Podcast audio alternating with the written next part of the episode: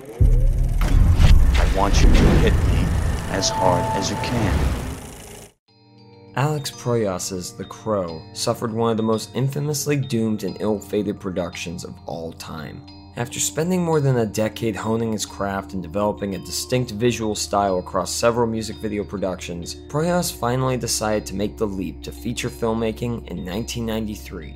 For his debut feature, he chose to adapt James O'Barr's celebrated comic series, The Crow, a broodingly dark, extremely violent, and gothic take on the superhero subgenre. Little did Proyas know that the experience would end up being one of the most difficult times in his life, both personally and professionally. Not only did the rising star of the film, Brandon Lee, accidentally fall victim to a fatal gunshot wound while filming, but several other production mishaps and physical injuries took place on set as well. Paramount Pictures even shut the film down and abandoned the project following Lee's death, where the project languished until a new company was formed to continue financing. Yet, despite the unthinkable tragedy that cursed the entire production, The Crow has gone on to become one of the most financially successful and beloved cult movies ever made. How could this occur? How could a first time filmmaker overcome such a plague production? Given the circumstances, how could the movie turn out as good as it did? And most importantly, what the f happened to this movie?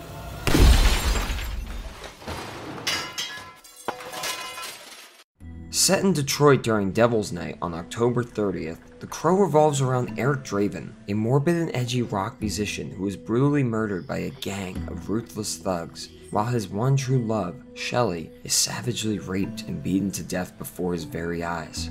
One year later, Eric is reanimated from the grave by a symbolic crow, itself a sign of death and transformation, which ferries Eric toward the evil street gang that took his life and that of his beloved fiancée. With cold blooded vengeance in his heart and mind, Draven violently stalks the streets in search of richly deserved retribution. In the end, a soulful, heroic vigilante is born. Equipped with an initial estimated budget of $15 million, Proyas and fellow producers opted to film The Crow in Wilmington, North Carolina, rather than Detroit, where the story takes place. This was done as a cost cutting measure and a means to skirt Hollywood union rules and guidelines. At the time, North Carolina had a right to work state policy, which means producers were able to cut corners, pay fewer wages, and work longer hours under harsher conditions, all of which would have been outlawed by the unionized laws that filming in Hollywood would impose. While financially prudent, this decision proved far costlier than anyone could have foreseen. As a result of the lenient laws in North Carolina, Proyas and crew often began filming outdoors and all throughout the night. Unfortunately, a hurricane ripped through the outdoor sets that were built, destroying the facilities entirely. In panic desperation, Proyas and crew transported the production indoors, but did so without altering the shooting schedule. This instantly put an extra time crunch on the production, forcing them to scramble around and rush principal photography. When filming began in the winter of 1993, the weather outside was so frigid that riggers hidden outside the frame had to thaw out the frozen camera dolly tracks with blowtorches. Moving the production inside proved to be just as challenging. Another reason for the harried and frenetic production may stem from a report by Empire magazine at the time. Widespread cocaine use plagued the set, much to the chagrin of star Brandon Lee.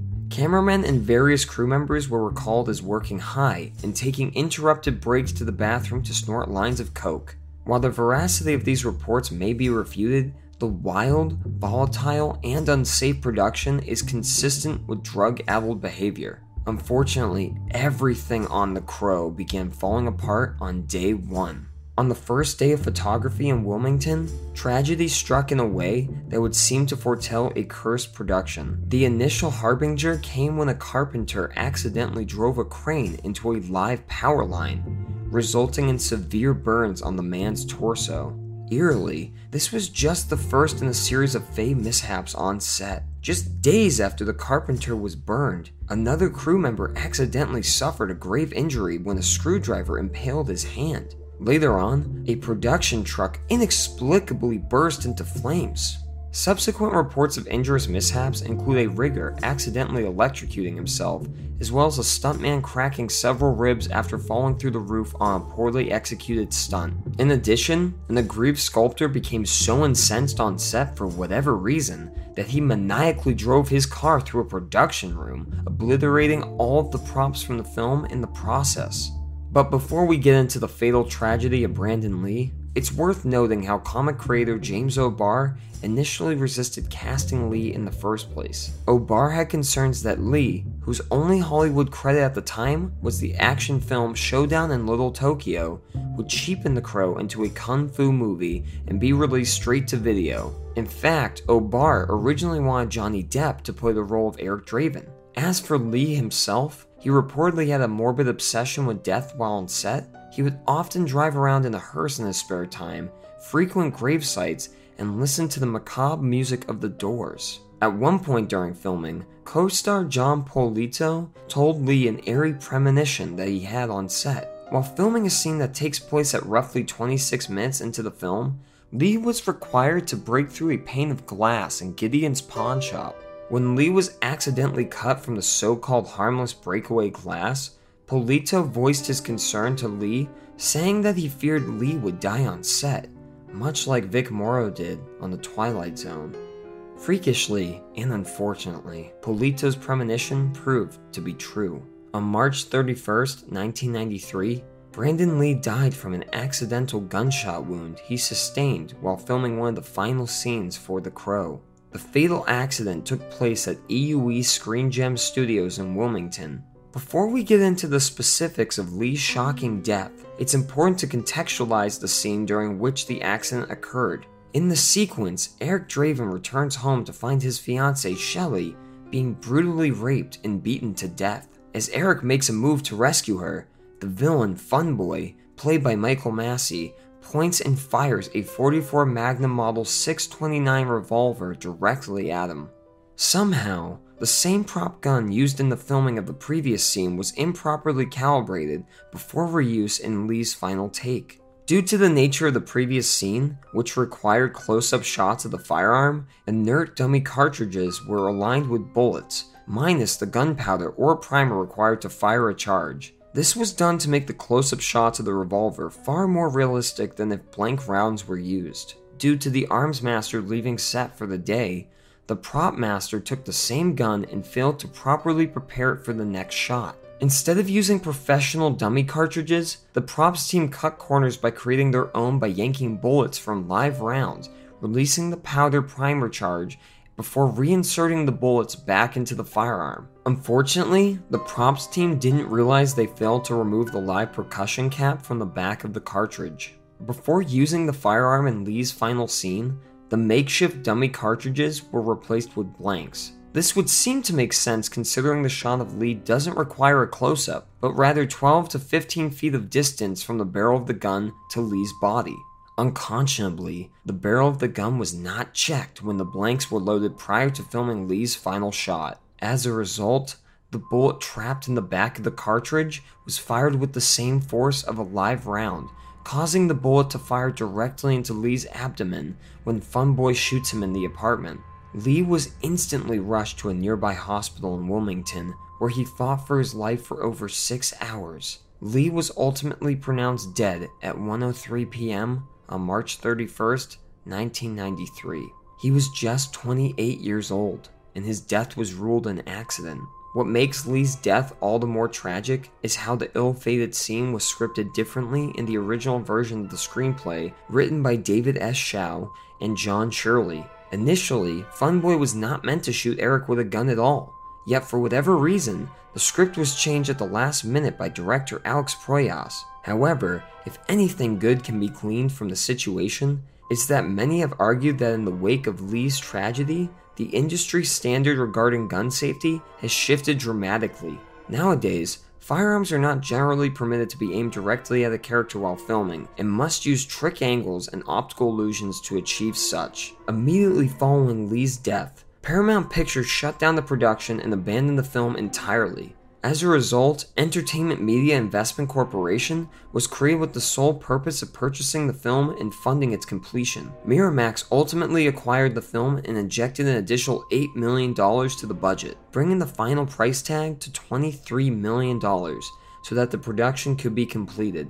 Since Lee had already wrapped most of his scenes prior to his fatal tragedy, producers felt confident that they could finish the film in post production with CG augmentation and visual effects. However, even that proved far more difficult than originally planned. The first major challenge Proyas and crew faced when filming replacement scenes for Lee include a physical mask of the fallen actor's face, a replica of Lee's visage as Draven was molded into a mask, which producers intended to place on Lee's body double and filmed the outstanding scenes that way. As you might imagine, cast and crew members became deeply unnerved by the sight of the mask and other measures were needed to continue filming. The mask was demolished, and digital methods were used instead. As for the psychological effects, Funboy actor Michael Massee was so distraught over accidentally firing the gun that took Lee's life that he quit acting for a full year following the accident. In 2005, Massee went on record saying that he still suffers severe nightmares over what happened on the set of The Crow. In 2016, Massee confessed that he's still never seen the film. Chronologically speaking, the first scene Proyas directed following Lee's death takes place as Draven exhumes his own body from the grave and returns to his apartment. Digitally rendered footage of Lee walking through an alley in the rain and past a doorway was created to complete the scene. Next, the shot of Draven descending from the window was achieved by digitally compositing an image of Lee's face over that of a body double. Perhaps the most complicated visual effect Proyas and crew were faced with involved the shot of Draven applying his own makeup into a cracked mirror. In order to get the shot, computer altered imagery of Lee's face was digitally imposed over the broken shards of glass. For the shot of Draven nearing the window moments later, a body double was used with Lee's face superimposed over the double as the strobes of lightning flicker. The final replacement shot occurs when Sarah visits Draven's apartment. The image of Draven is that of a stunt double who keeps his face entirely shrouded from the camera. While these technological methods may seem routine nowadays, they were groundbreaking achievements back in 1993. Without them, there's a good chance The Crow would have far less success. Speaking of success, The Crow was eventually released in North American theaters on May 13, 1994. Despite the tragic and tumultuous production, the film opened number one at the domestic box office, earning more than $11.7 million the first weekend. The film played on over 1,500 screens, earning roughly $7,500 per screen. All told, The Crow earned over $50 million in US ticket sales, more than doubling its estimated budget of $23 million. For context, The Crow was the 24th highest grossing film of 1994 and the 10th highest grossing rated R film of the year. The film also made an additional $1.5 million or so in Europe. In terms of critical mass, The Crow became an instant cult classic, with many loyal fans expressing how Brandon Lee's death lingers over the film as the immortal soul of the piece.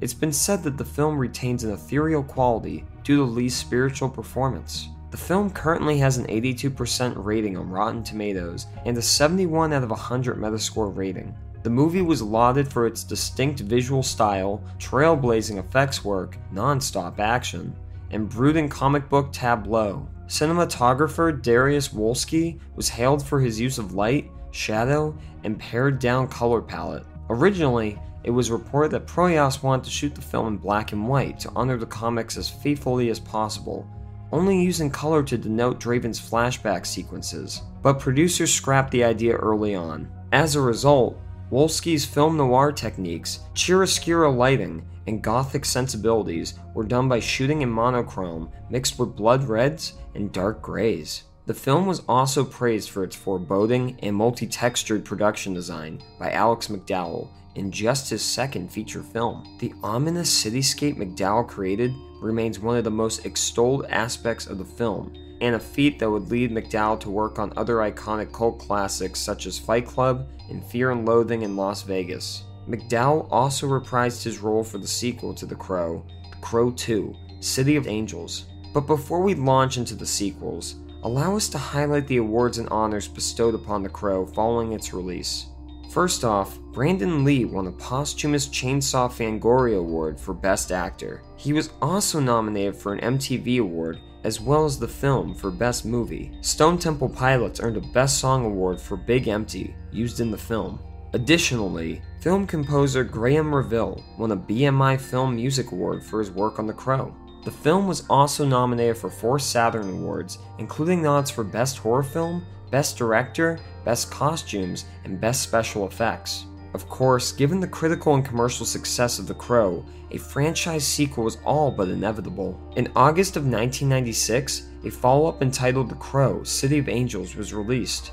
Tim Pope directed the film from a script written by David S. Goyer. Vincent Perez played Ashe Corven, aka The Crow. The only character that was reprised in the sequel was Sarah, played by Mia Kirshner, replacing Rochelle Davis.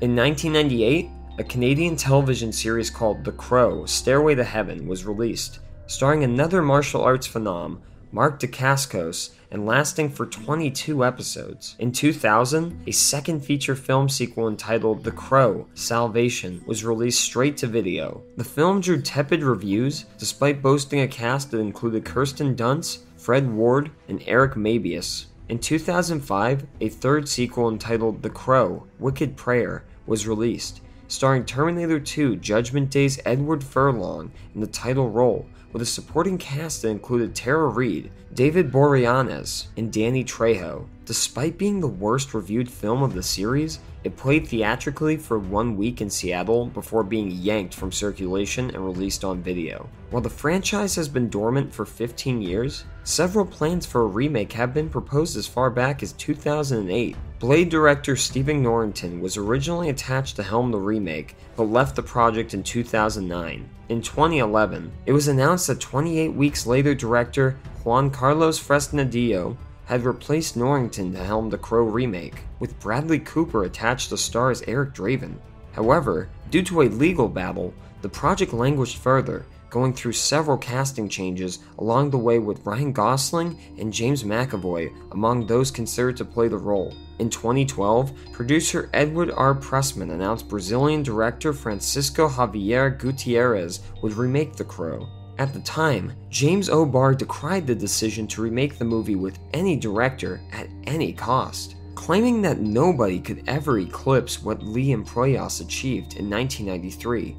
In 2013, Tom Hiddleston was announced as the next to star as Draven. A month later, Hiddleston was out and Luke Evans was declared the next actor to play the Crow. Soon after, Gutierrez left the project and Evans moved on as well. In 2014, English filmmaker Corin Hardy was hired to direct the remake and remained attached to the film until 2018, going through several casting decisions in the process. In 2018, it was announced that future Aquaman, Jason Momoa, was in line to star as Eric Draven. However, in May of that same year, both Hardy and Momoa officially left the project due to creative and budgetary reasons. As of January 2020, plans for a remake continued to be on hold. The Crow soared to great acclaim despite the woefully cursed production history, overcoming a modest budget, creative differences between producers and filmmakers, a rush production, inclement weather, unsafe work environments, several on-set mishaps and grave physical accidents, and of course, the sad and shocking death of its leading star, Brandon Lee. Completing the film in the wake of Lee's death was a great challenge for director Alex Proyas and his visual effects team. Yet, in spite of the unthinkable difficulties, The Crow has gone on to become one of the most successful cult classics ever assembled, and eerily, or ironically enough, has yet to find a follow up worthy of the original. Perhaps it's best left in the grave, where we can continue to revisit rather than tarnish the memory of its lasting legacy.